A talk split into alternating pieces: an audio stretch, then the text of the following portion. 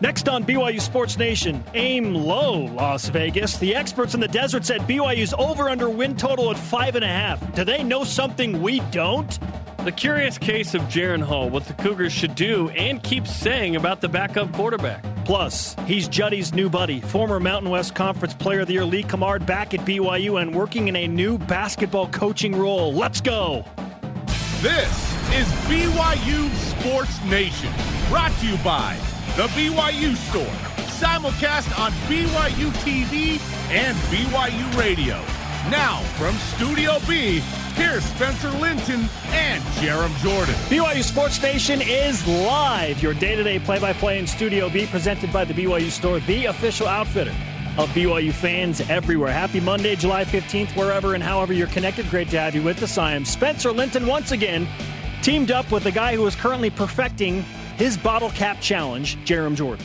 No, I did it for BYU Sports Nation right now last week. I thought I did okay. Uh, there have been some really, really good ones. Uh, we're showing video. I turn. I get it. It's it's it's whatever. You yeah, know? you're perfecting it. I, the hamstrings were tied after flag football. Um, yeah, I'm not going to perfect that. I'm actually retiring. I'm here to announce that I am retiring from the bottle cap challenge. You know who did it much better than myself? Uh, everybody else, including the BYU gymnastics team. Oh, this is fantastic. They have almost a thousand retweets on their version of it. They're on the bars, the beam, the vault, doing this. I slow motion. You want to talk about precision in a sport oh. that is related to precision? Oh, so good, so good. really skilled stuff. And now gymnastics is really good about taking the viral moments and putting them into gymnastics. They've done this a few times. I want to say I, I can't remember exactly the oh, other yeah. ones. No, they did this with the so where you pretend to be you're, everyone's frozen and someone moves frozen. Around. Yes, yeah. yeah. I can't remember. Did they do the Harlem Shake? Specific too? name. Did they do the ice bucket challenge? You know, there have been it's like one a year where everyone does this. This is great. Really well done. What's going to be the next social media challenge? If we knew it, we would do it think, now. Think about these things. The ice bucket challenge, which was for a good cause for ALS, mm-hmm. but how do, who knows what's going to like catch on and go viral nationwide? It's so random. I want Pogs to come back. I got a couple slammers that aren't being used right now, so I need that. Oh, as mentioned, almost a thousand retweets for BYU Gymnastics on their bottle cap challenge video, including a retweet from BYU Sports Nation. You can see that on uh, the BYU Gymnastics Twitter account and ours. Here's today's show lineup Taylor Cole, BYU baseball alum and pitcher for the Los Angeles Angels of Anaheim, just experienced almost an unbelievable Friday night. Like, you can't make this stuff up, which is why I felt compelled to scream in all caps once again. Sports are the only unpredictable and true reality television because what happened at Angel Stadium on Friday night is incredible. On the night they remember a teammate who recently passed away, they throw a combined no hitter. I mean, it's just incredible. So we're going to talk to Taylor about the atmosphere that was uh, existent on Friday night. Plus, Lee Cummard, what's the best bit of advice he's received from Coach Jeff Judkins as he begins his new assistant coach role with BYU women's basketball? Loaded Monday show. Here are today's BYUSN headlines. Jimmer Fredette has joined the headline party and officially signed with Greek basketball club Panathinaikos. Fredette and the team making that public on their respective social media accounts early this morning. Jimmer signing a two year deal worth a reported $3.5 million. Finally, he's in Europe. I'm excited for this. I think he can do well in Europe. And this isn't just some lowly team in Europe like the Shanghai Sharks We're kind of a lowly CBA team, let's be honest.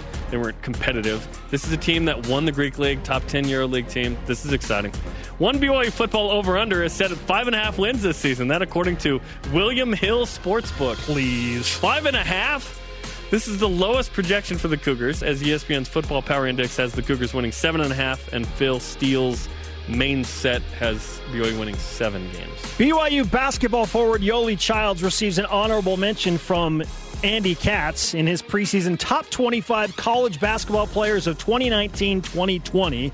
Childs, the returning senior, one of 15 players mentioned just outside Katz's top 25. So I, I think we could say he's a top 40 top player. 40 question mark. It's a top 25 poll, but BYU got some votes, so they're 38. Top 40. What?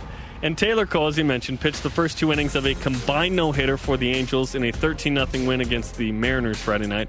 The Angels wore the number 45 to remember pitcher Tyler Skaggs, who passed away earlier this month. We'll chat with Cole, as you mentioned, later this hour. All rise and shout. It is time for What's Trending. You're talking about it, and so are we. It's what's trending on BYU Sports Nation. William Hill, an odds maker in Las Vegas, released the 2019 college football regular season over under win totals for select teams, including your BYU Cougars, and set the line at a whopping five and a half wins.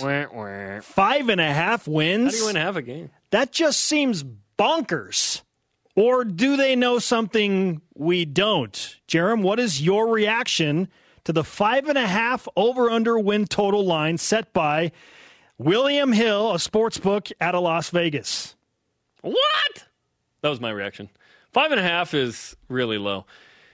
Does Bill Hill expect BYU to be 2017 BYU? Now I could see why you could doubt BYU. Say, look, this team went seven and six. They won the Potato Bowl over a mediocre Western Michigan team. Like whatever, they beat Wisconsin. Awesome. They also got worked in a couple other games. They lost to Northern Illinois. Blah blah. So I could see that angle of it, but to me, this is a little extreme. I would set the line at six and a half if I was going to set it. Right, um, five and a half is low. I think it's low. I, I, I really do. If BYU doesn't win six games in the regular season, we're all going to be extremely disappointed, and I, I think there would be some major change, right? Also, it's it's plus 105 for it to happen. It's minus 125 for it n- not to happen, meaning BYU's favored to not go over five and a half, according to Bill Hill. He thinks BYU's winning five, which is crazy. This me. line is going to change in a hurry, people. Listen, I think BYU is uh, in for a struggle in the first four. I think we all think like, okay, two and two would be a good result, but I don't think BYU is going to lose seven games in the regular season. For this to even come close to realistically happening, and I'm speaking of five wins for BYU, that would probably mean an 0 and 4 start to the season. Sure, and then you only win two of the next eight. You go two. You go two and six. Right? Two and six in the first sorry, eight. Well, you sorry, you'd have to lose. Uh, you know, more than that. You, you're going to win three games in November, no matter what. Liberty, UMass, Idaho State. Okay? Yes. Are there only two other wins among the other five? Is what I'm. Stop it. Just stop it. For under six wins to happen, it feels like BYU would have to start the season 0 and 4. And guess what? The last time BYU football started a season 0 and 4, 1964. It's been 55 years since that happened, and it's not happening in 2019. There's no way BYU is going to start the season 0 and 4. They will win at least six games. At least win at least one of the first four. They always beat somebody. Okay, there's one and three, great. Even if they started one and three, it's not zero and four, and they're going to have a quality win. Like they will beat somebody Yeah. in the first four games. I hope they beat more than one. Too much talent, per the norm. Some of BYU's opponents won't be as good as we think they'll be, a la Michigan State in 2016, I like Wisconsin last year. a la Wisconsin last year, Mississippi They're good. As well in 2016. Like, Five and a half to Even me is a- Arizona last year. is a joke. Yes. Yeah. We thought Arizona might win nine games. Khalil Tate. Compete He's for still the playing, Pac-12 by the way. He's still playing. No one talks about him. Five and a half is a joke. Free money at six plus wins. Hashtag betting is wrong. That line, I'm telling you, is going to jump up in a hurry. Topic two. After a tremendous spring camp, quarterback Jaren Hall continues to be discussed. How to use the redshirt freshman QB who's apparently too athletic for just a backup quarterback spot. Last night on KUTV in Salt Lake City, quarterback coach and passing game coordinator Aaron Roderick said, Yeah, Jaren Hall is going to play. Somehow, someway, he'll play. Spencer, what's your ideal role for brother Jaren Hall this season? Inside the 20 for BYU football. Just a, a gimmick quarterback. And here's the thing it doesn't have to be like, oh, he's going to run the ball. Here comes Jaren Hall. BYU is going to run the ball with him. We saw that he can chuck it in the spring game. So just throw in a different package like, okay, we, we know he's really good with his feet, but he can run as well. It just gives the defense a different look and kind of makes them have to guess a little bit more. So I'm okay if BYU uses him in some gimmick formations.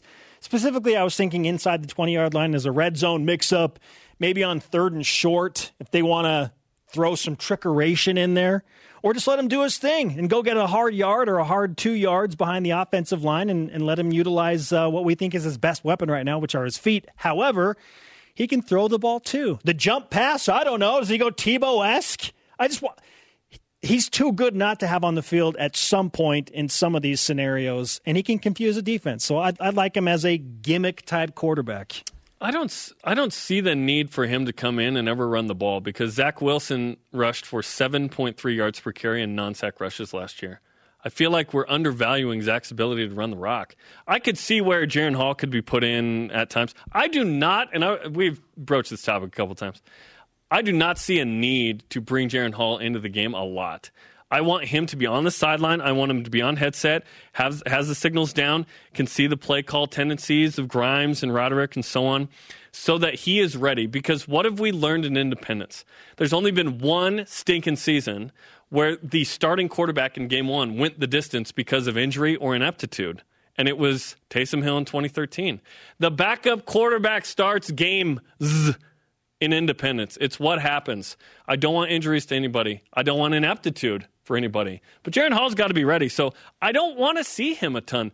I, I'm fine seeing him a couple of plays. Yeah, sure. I just don't want to see him uh, more than that because I think he's got to be ready. And and I think we're all enticed to look at this more because of Taysom Hill with the Saints, right? Taysom Hill doesn't play a ton of downs, therefore he's stayed healthy in the NFL more often than BYU. I think it's not a coincidence. And the more Jaren Hall plays, the more likely he is to get hurt, just naturally not just Taysom Hill with the New Orleans Saints, but remember what Taysom Hill did in his first game at BYU in 2012 against Washington State? He was used as a gimmick quarterback inside the red zone, threw a touchdown pass against the Washington State Cougars and Mike Leach. Why not have Jaren Hall do something similar to that? I think he's too good of an athlete not to utilize him at least a couple of times to give the opposing defenses a different look. Make him guess a little bit. Make him guess. So I'm cool with that. We'll see what Jaren Hall does and how much he plays in not too many days. But we're not going there yet. Finally, topic. Don't three. hit it. No, no, no. We're not going there yet. Finally, topic three. Wimbledon got a ton of social media run yesterday because of Roger Federer and Novak Djokovic. One of those classic matchups in the world tennis venue. People like to watch Rafa Nadal play Roger Federer and throw in Novak Djokovic. Are there more players? Those three. Guys, It feels like those are the three. I didn't know there were more. I, exactly. I thought there were only three. Exactly. It feels like those are those are the three guys, and we got it in the semifinals with Nadal and Federer. Federer prevailing. Federer and facing Djokovic in a record-breaking length. I mean, just crazy tiebreak finish where Federer finishes it off. That got me thinking What's the dream matchup for BYU sports? Because tennis fans got it in the semifinals and the finals. What about within the realm of BYU sports? What's your dream matchup? I have three. BYU with an easier schedule. That's oh. my dream matchup.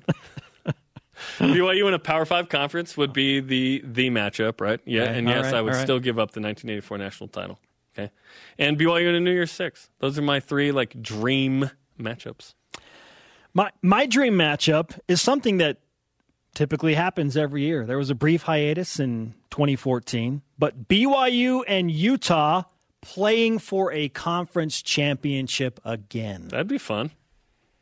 It would just take away so much unnecessary rhetoric of, oh, the lowly BYU Cougars, independent. They're not as good as us. We're a Power Five team. Well, right now that's true. I'm not saying that BYU isn't as good as Utah in terms of being a Power Five opponent, but that storyline is it, it's taken over too much. Like all of a sudden, BYU is not in the same ballpark as Utah because they're not a Power Five team. Well, combine that with not beating them. They've directly. lost eight in a row. Yeah. That that's the bigger storyline. Yeah, BYU's won eleven games the last two years and hasn't beaten Utah. So Utah has every argument they want in this conversation. BYU and Utah playing for a conference championship would be a oh, dream matchup you know, for me. You know, it would be worse but interesting if Utah was relegated and then had to play BYU in something.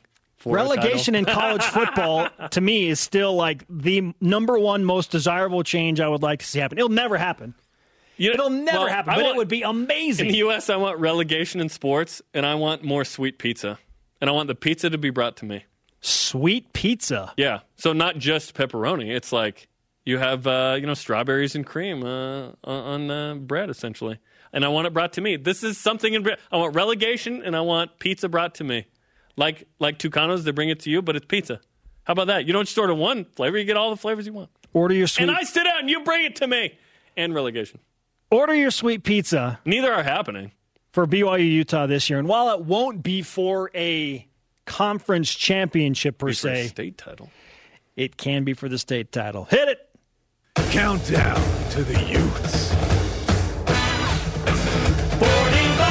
45 days, away. Shout out to Harvey Unga, former number 45, yeah. 2007 freshman All American, All Mountain West Conference player in 2009. And he was a part of a team that won one of those memorable games against Utah. In fact, I think he still has a little bit of red paint on his white BYU helmet from running over a dude at the goal line in 2007. Yeah, he did it a couple of times. Yeah, 09 as well. 45 days.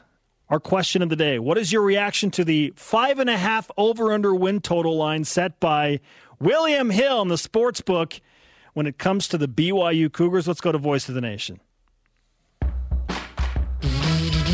This is the voice of the nation on BYU Sports Nation. Andrew Tucker in on Facebook says it's accurate.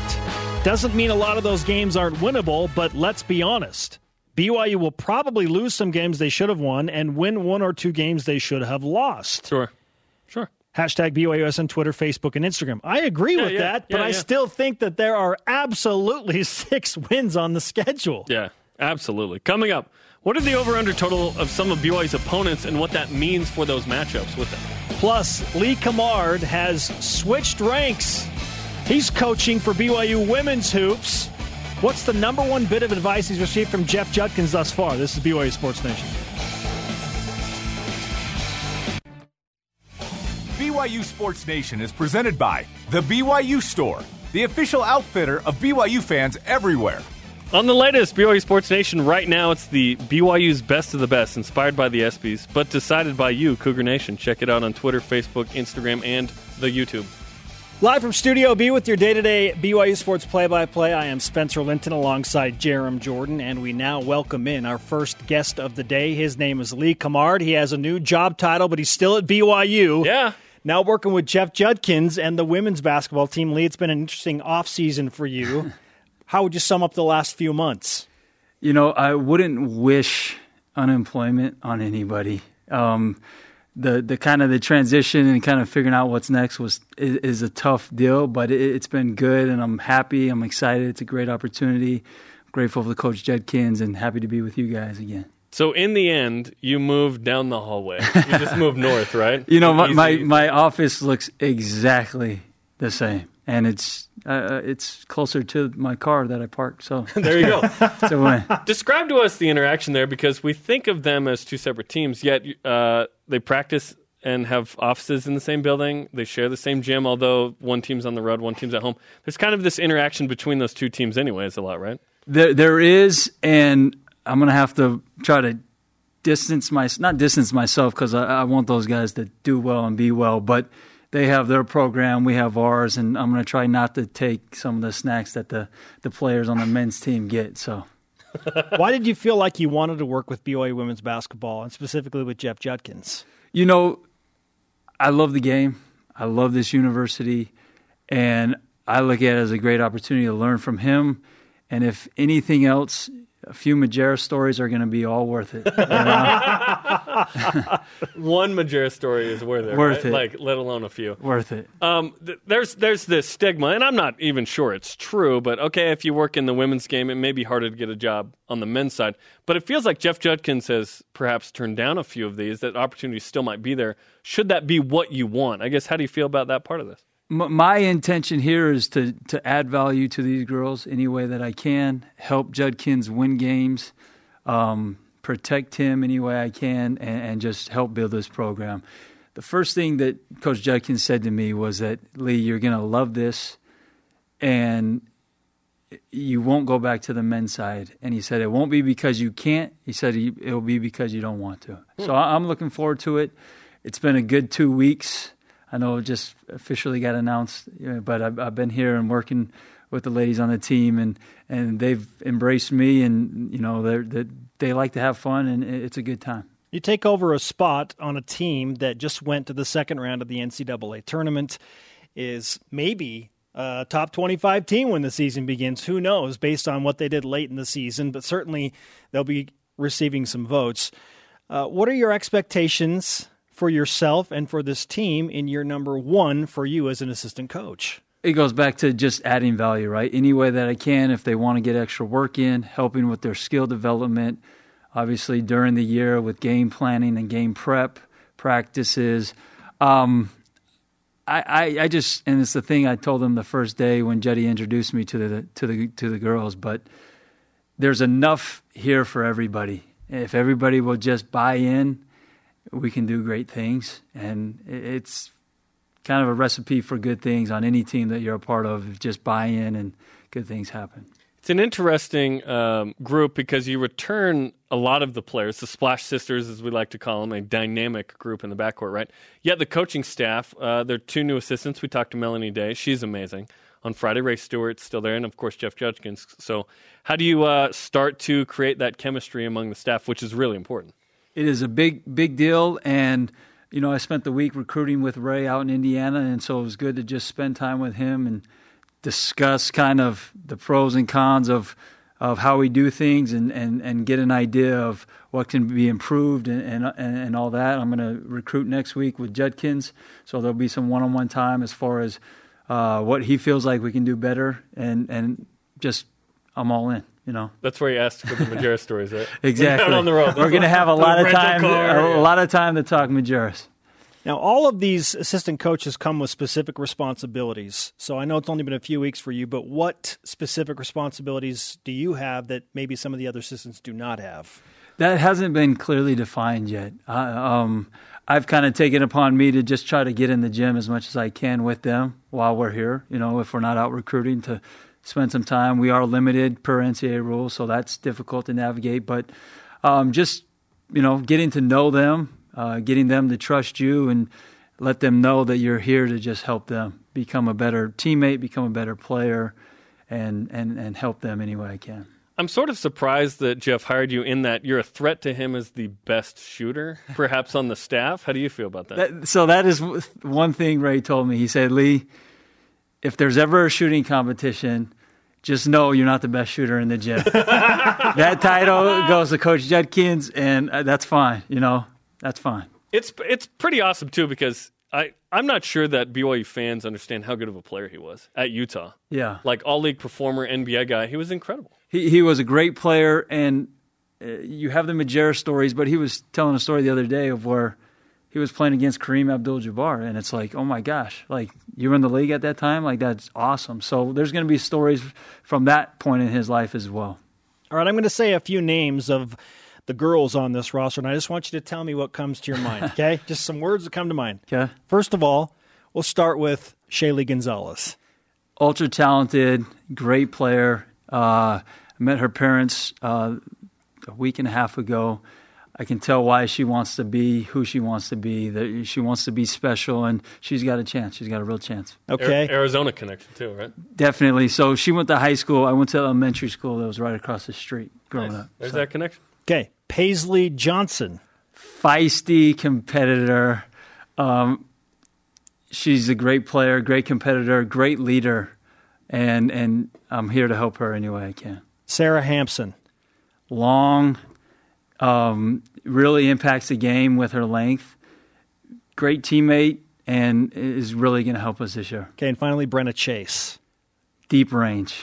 she likes the three ball, um, and she has a really quick release going to be a big part of of the team this year. Okay, you seem to have figured some things out already. Sure, I, I, I got a few practices in. So.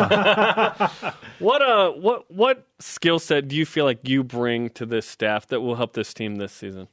You know, I'm still figuring that out. Uh, I think that skill development would be part of it, um, but just a, a camaraderie uh, of of being all in, being with the team. That's kind of who I like to be, and I hope to just fit in. What did you do, or I, I should say, when did you find out, and what was the conversation like with Jeff Judkins when he told you that you had the job? Well, he he was down in. I, I think he came to the marina, but he was at Lake Powell when I finally found out. But it's at BYU. You guys know it's a long process, and even though I was already here working, it's still part of it. And so he called me, and I was excited. And I, I believe he was on the marina at at Wahweap down at, at Lake Powell, and said, "Hey, you know, I want to offer you the job." And I said, "Hey, let's go." You know, so You accepted on the spot. I did. No negotiating the salary. Uh, we don't need to get into that. Um, is is Lizzy's lawn care still a thing that's going to happen? It's going to happen eventually. I got a few other things that you know my entrepreneur spirit in me is, is, has been thinking on, but but that's all on the back burner, and I'm focused on helping these girls and this team. now it's probably got to be in Utah, right? It's not going to fly in Arizona. There's just no need. Yeah, well, while I'm here, I don't want to be a long distance owner of a company, you know. So Well, then you don't have to meddle in the details as much, right? there you go. What's the best bit of advice you've received from Coach Judkins thus far?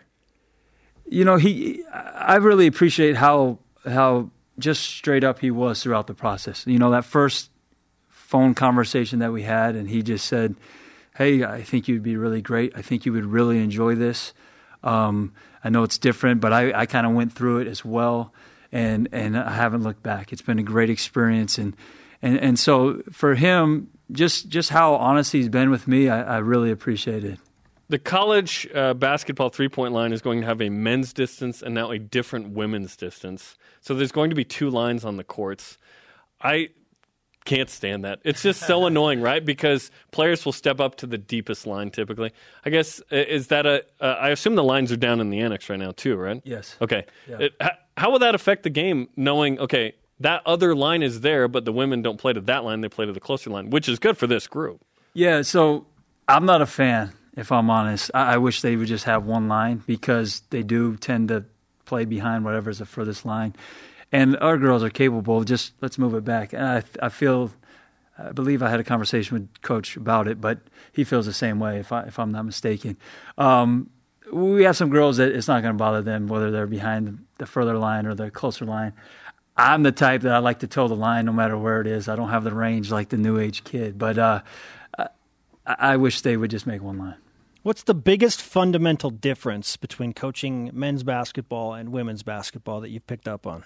Uh, they have they have a more and uh, they're they're I don't know want because the guys have a good time too, but they like to have a really good time. They're always joking around and and having fun, and it's weird because they get on the court and it's like, wow, you guys don't like each other, but then you stop practice or you stop the workout and they're right back to being best friends. Where I think guys hold it in a little bit more, and it takes a little bit longer to you know turn it back on. And so, but but they have a they have a really good time. Does the ball move a little more? Is there is there like an X's and O's difference to you as Uh, well in men and women's uh, basketball? I'm still figuring that out. Still figuring it out. Just remember four quarters, okay, Lee?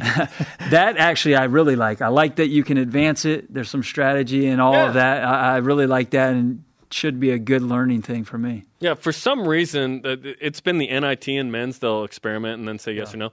But the women's game has things that I think the men's game should have. Absolutely. the the foul re, recount. yeah, uh, that It's- starts it's over every NBA, quarter. It's to five. Yeah, It's double bonus. No, I like that one, as right? well. Yeah, But the strategy in it really intrigues me. Great to have you back, man. Thanks, guys. it's like you never left. But for you, you did feel like maybe you were leaving. But yeah, Yeah. it's it's So- it's great to have No, you. when, when I heard, I was thrilled for you. Yeah, I'm excited, and, and like you guys have talked about, we have a chance to do something good, and and hopefully it can work out that way. Don't worry, we will overhype this team into tremendous pressure. Just work on You your guys, Jeff, uh, you guys are great at the overhyping. Just work on your Jeff Judkins impersonation, okay? you know, you. I'm, I'm going to just say one thing right now, okay? Okay. I love the guy. He's going to say my name wrong. yes. Oh, it's a No question. He's going to get my name wrong, and I'm okay with it. Yeah. I've been getting my name said the wrong way forever. Usually it's Cumard, but he, he likes to say Kennard. And so Kennard, Luke Kennard. he's going to say Kennard, and, Yeah. and that's just how it is. Oh, my you know? gosh. It, it's a head coaching thing that when you become a head coach, you can't pronounce names correctly. The guy's had unbelievable success, and I'm here to help him have even more success. But I know he's going to botch my name. It's good. That's good that you know that. Thanks for having me, guys. Coach Yeah. There you go. there. Thanks, There Kennard. you go. Thanks, Lee Kennard. I appreciate it, guys. Thanks for having me. Coming up, BYU Cougar involved in one of the greatest sports stories of the weekend and maybe ever. We'll talk to Taylor Cole. And we take a closer look at the opponent win projections for the BYU football foes in 2019. Are you on board with all of this? This is BYU Sports Nation. I know Kennard is. Welcome back to BYU Sports Nation. Let's keep it rolling. You missed today's BYU Sports Nation headlines. Good news. We're going to tell them to you again.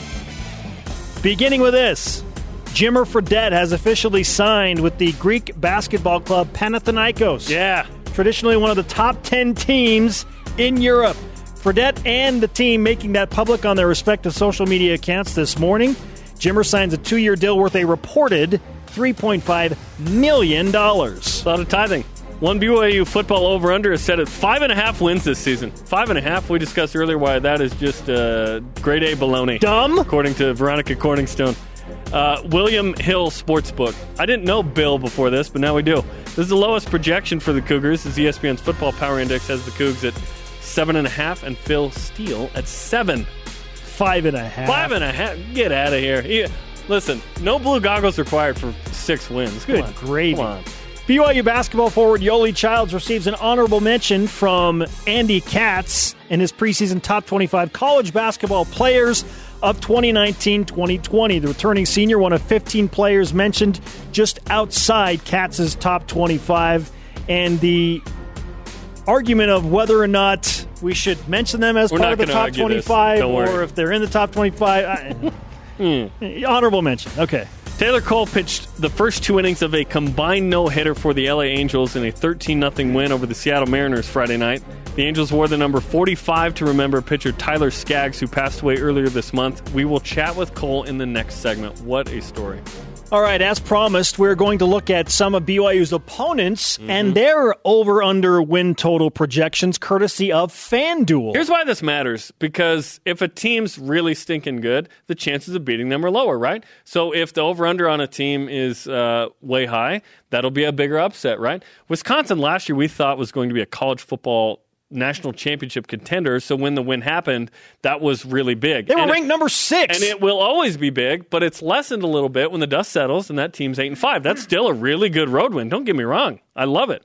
But let's evaluate what uh, what FanDuel thinks, and then let's see if that lessens or increases the chance of winning that game. okay, I'm going to give you the team and I'm going to give you the number. Go.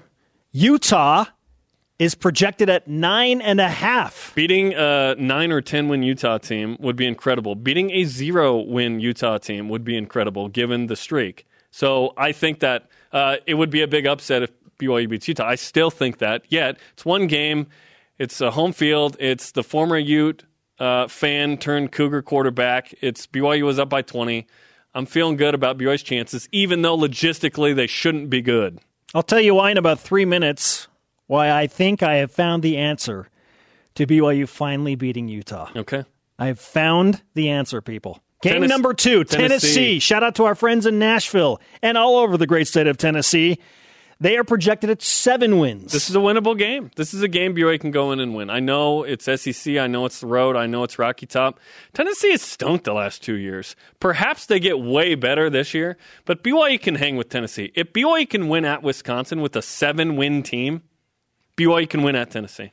Sorry, do they have a 41 game non conference home win streak? No, they don't. It's only like 30 BYU, yeah, against non conference at home. early in the season, traditionally against these powers, has kind of weirdly been good, right? Well, it's uh, BYU should get one. All right, speaking of seven wins, the Cougars return home for game number three, and they host USC. winnable game. USC is uh, they struggled last year. The year before that, they won the Pac-12. So who knows what we're going to get? Washington at eight and a half, Jarom. That's going to be a tough game because it's the fourth Power Five game in a row. Washington will reload and be at least a nine-win team. You think Utah or Washington is going to win the Pac 12? At least that's what we're seeing. We'll see. Justin uh, paper. Herbert, Oregon, they're in the mix. Okay, Toledo and South Florida both at eight wins. We've talked about since '82, BYU's only won one game in the Eastern Time Zone against a team that had a winning record when the dust settled. I think BYU probably splits if both win seven plus. Then BYU probably splits those. Is Boise State the favorite to get into a New Year's Six bowl game as the G5 team? They're projected at 10. I would say it's UCF until they don't. Okay. But, but BYU has never defeated a Boise State team that won 10 plus games. The two times BYU's won, 2 and 7, those Boise State teams weren't double digit win teams. I think that's not a coincidence. It's Utah a lesser State. Boise State team. Okay, what about Utah State? Boise State Yeah. Mountain West Conference foe at 7. Utah State loses too many weapons from a great offense last year. BYU's going to go win that game in Logan. Liberty at 5 in Provo. Child plays. Idaho State No, win. no. UMass at 4.5. Yeah. San Diego State's the intriguing one. Now they're at 8, like Toledo and South Florida. That's an interesting one. Who's banged up? Who's feeling good? Who's in a good position? Likely decent weather at the end of November. That's a great trip at the end of November. Uh, yeah, it's going to be more than five and a half wins, though. All right, Jarom, it's time. Utah at nine and a half wins, according to FanDuel. I believe I found the answer to BYU snapping the eight game losing streak. Don't blow a 20 point lead. And I found it at the Four Corners Monument on my vacation to New Mexico.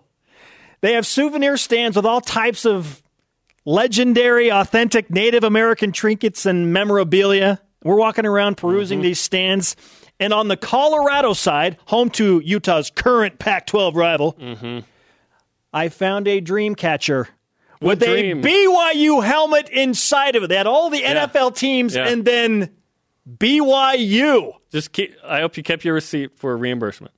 Shout out to Dolores Red Mustache. Yep, That's she's that's your last name. her name is Dora. Yep. Yep, I told her that if this is the key to BYU snapping the eight-game losing streak, I will buy it. We're all desperate. Let's do it. I bought it. We are all in. The dream catcher combined with Studio B and the BYU Sports Nation Karma. We're going to hang this in front, Jarom. We're launching This all is the, key. uh, spiritually ethical, mystical means possible. This is this is the key. this is the key. It shall be hung up. the dream catcher. It catches any negative thought or dream of Really? BYU losing to Utah in it. Well, probably shouldn't go by me then. no, Or it should or go by you because should- you have all the negative thoughts. sh- negative, realistic, mathematical. Coming up, Eric Mika makes a final impression in the NBA Summer League. And we have an interview with Taylor Cole after being part of an emotional combined no hitter by the Los Angeles Angels of Anaheim. You are not going to want to miss this. BYU Sports Nation continues in a moment.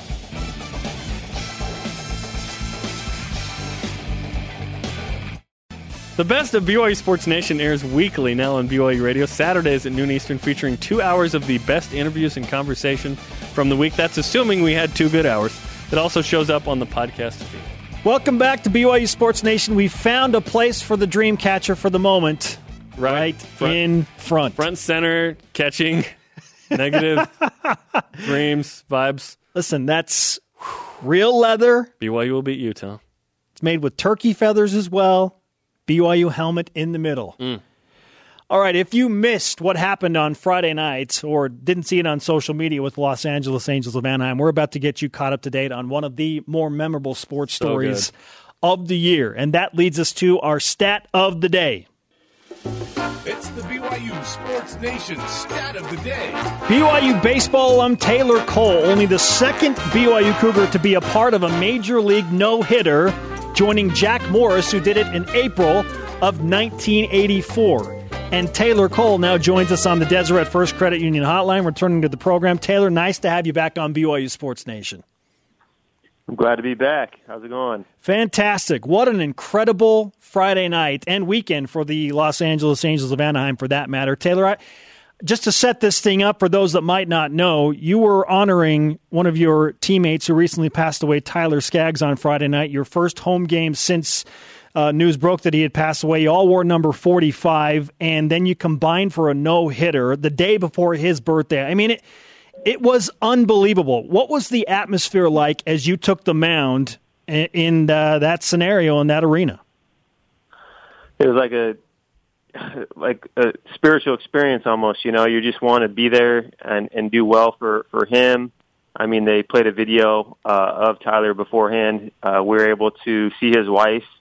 Um, you know, in the clubhouse before the game, about an hour and a half. She wanted to be around the team and and see us all. Made her feel closer to Tyler. His mom threw out the first pitch, Debbie, and uh, the first pitch was right down the middle. And so, um, you know, it was just a really, really special uh, night altogether. And then that happened. I mean, you you you couldn't imagine, you know, a, a no hitter or something of of that uh, caliber to happen at that in that like instant in that timing. But it didn't. It just makes you realize that man, there's so much more to it than just the game, right? Sometimes the game of baseball and sports in general are there to kind of help people heal and kind of a uh, an avenue to to just have a lot of cool things happen. And so, anyways, just really grateful and humbled to be a part of it. I mean, I, I threw for two innings, and then I had Felix Pena come in for the last seven. So uh, he did the heavy lifting, but you know, it's just really, really special moment and something we'll never forget. Emotionally, how did you go to the mound and compete in the way you did, given everything that happened and was happening to remember Tyler? It's one of those things you just try to. Um, just to focus. I mean, obviously, I knew that you know it was a special night, um, and that's exactly what he would have wanted. Right, is to just be the ultimate competitor, to go out there. That's what he was. I mean, he loved to pitch, and so for me, um, I, you know, sometimes people can put pressure on themselves and say, "Hey, I, I, I got to be do great in this moment for him." And for me, it was just just be yourself. You know, just go out there and and, and trust your preparation and do do your thing. But you know, um, I, I definitely felt that there was some added help that night. Um, I know Felix does as well. Just you know, you, I came out of the game, you know, had had a couple good innings, but like I said, it it took seven more after that of of no hit innings to make this thing happen. Dustin Garneau, our catcher, I mean, was out there for all nine. Um, I, I can't make this stuff up. You know, it's just something that uh, was the greatest thing that's ever that's ever happened to me on a baseball field.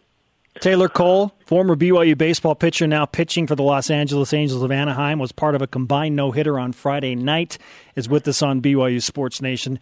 Uh, no joke, my wife was celebrating her grandmother's 80th birthday, and she's a huge Angels fan, and she wanted to spend it in one place. And it was on the front row of Angel Stadium on Friday night. And wow. it's crazy that, that she was there, but what I heard was it just, and I almost hesitate to say this, there was almost this added element, almost like this divine element uh, to what happened on Friday night. And, and I know that it's it's hard to kind of put it into words, but um, after that game wraps up and the no hitter is complete, and you're laying the number 45 on the mound, I mean, what's going through your mind?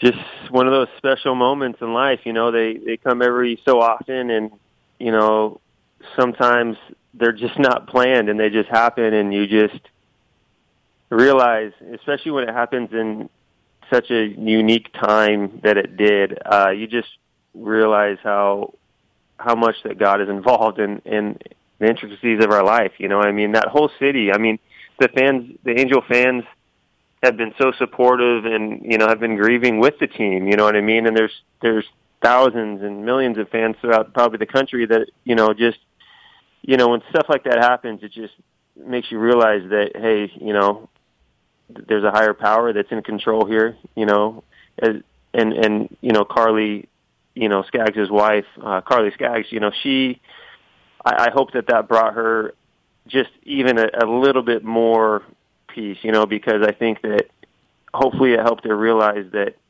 you know, there's going to be people that are going to be supporting her for a long time. She doesn't have to do it alone and um, you know, it's just a, the special moment. It just goes beyond baseball. The baseball gods sh- certainly manifest themselves at times. Uh, Dee Gordon hits a home run the the game after Jose Fernandez passes away. This happens with Tyler Skaggs, but I want to I want to walk you back to the final out. It was a grounder actually taken into the chest of the second baseman.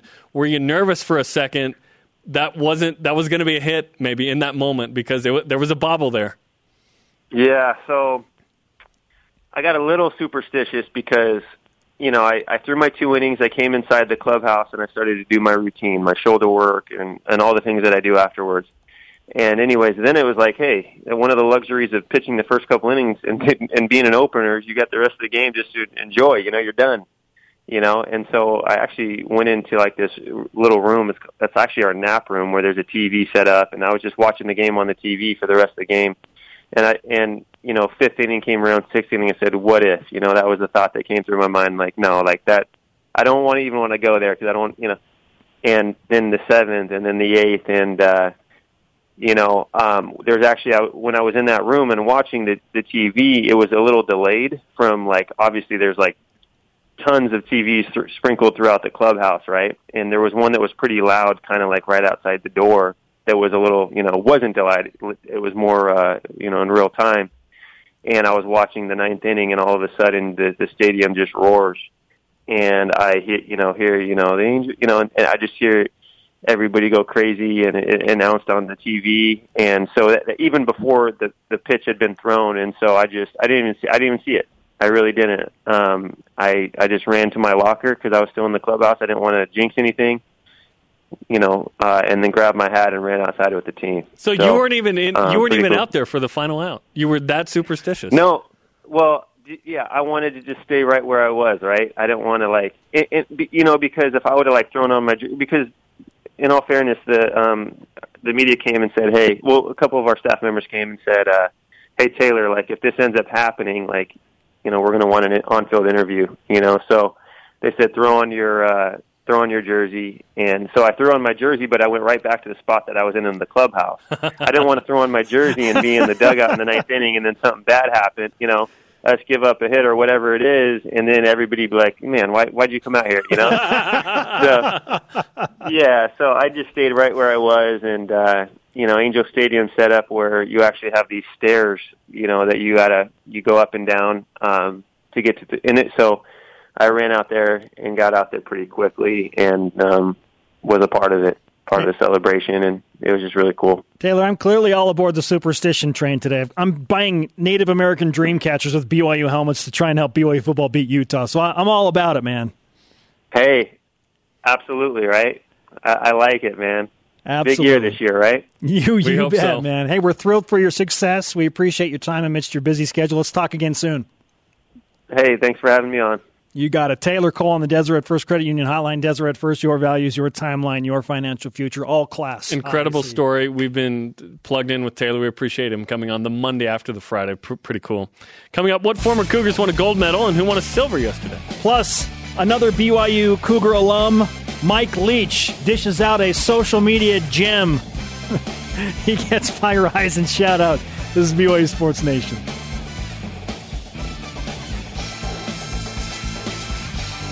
Welcome back to BYU Sports Nation. Shout out to today's guests, BYU women's basketball assistant coach Lee Cummard and Taylor Cole, pitcher for the Los Angeles Angels of Anaheim. Fresh off a no-no Friday night special night. Shows on demand via the podcast and the BYU TV and BYU radio apps. Let's whip it.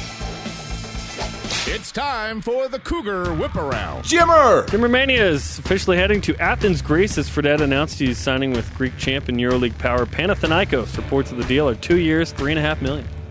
Men's basketball. BYU basketball forward Yoeli Childs, an honorable mention from Andy Katz in his preseason top 25 college basketball players of next season. One of 15 players mentioned just outside the top 25. Cougars in pro hoops. Eric Mika scored 15 points, grabbed seven boards in 18 minutes for the Kings in the final NBA Summer League game. Volleyball. The USA men's volleyball team takes silver, losing in four sets to Russia in the FIVB Boo. Volleyball Nations League final. Taylor Sander led all scores with 20 points, 17 kills, two aces, and a block. Roni Jones Perry, the pride of Copper Hills, and Team USA won the Pan American Cup in three sets against the Dominican Republic yesterday. Seventh U.S. win all time, uh, third straight. Well done. RJP. Today's rise and shoutouts now. For me, Jeremy, it goes to BYU alum Mike Leach and his tweet. What did he I do now? Quote Taking a dog named Shark to the beach is a very bad idea. Indeed. End quote. Indeed. Mine goes Shark! to Holly. Mine goes to Holly. Yeah, exactly. Mine goes to Holly Rowe. Two posts about uh, ba- basically uh, BYU or Church of Jesus Christ of Latter Day Saints. She was in a uh, basketball gym in a church playing after a wedding. Typical, right? Got to play. She's in her dress and everything. And then uh, Alexis Kaufusi got married over the weekend, and the three Kaufusi boys, uh, Bronson, Corbin, and Devin, were all uh, doing a traditional dance for uh, Alexis and uh, her bride. And so, congratulations. Yeah, at Sports Siren, Holly Rowe. Yeah, we love Holly. Uh, used to host True Blue here. We, I worked with Holly. She was great. Our elite voice of the day presented by Sundance Mountain Resort celebrating 50 years. What's your reaction to the five and a half wins line set by a sports book for BYU at WD? Heath 40 says, that's crazy. Since 05, BYU's picked up less wins only once. Fewer wins, I should say. 2017, probably. Vegas essentially expecting 2017 all over again, but BYU will definitely exceed that. Amen to that. Sorry to Dennis Pitta, ran out of time. Conversation continues 24 7 on Twitter, Instagram, and Facebook. Use the hashtag BYUS. For Jarom, I am Spencer. Shout out to Mike Reed. We'll see you for BYU Sports Nation tomorrow at noon Eastern. Go Cougs. Catch Did Dream.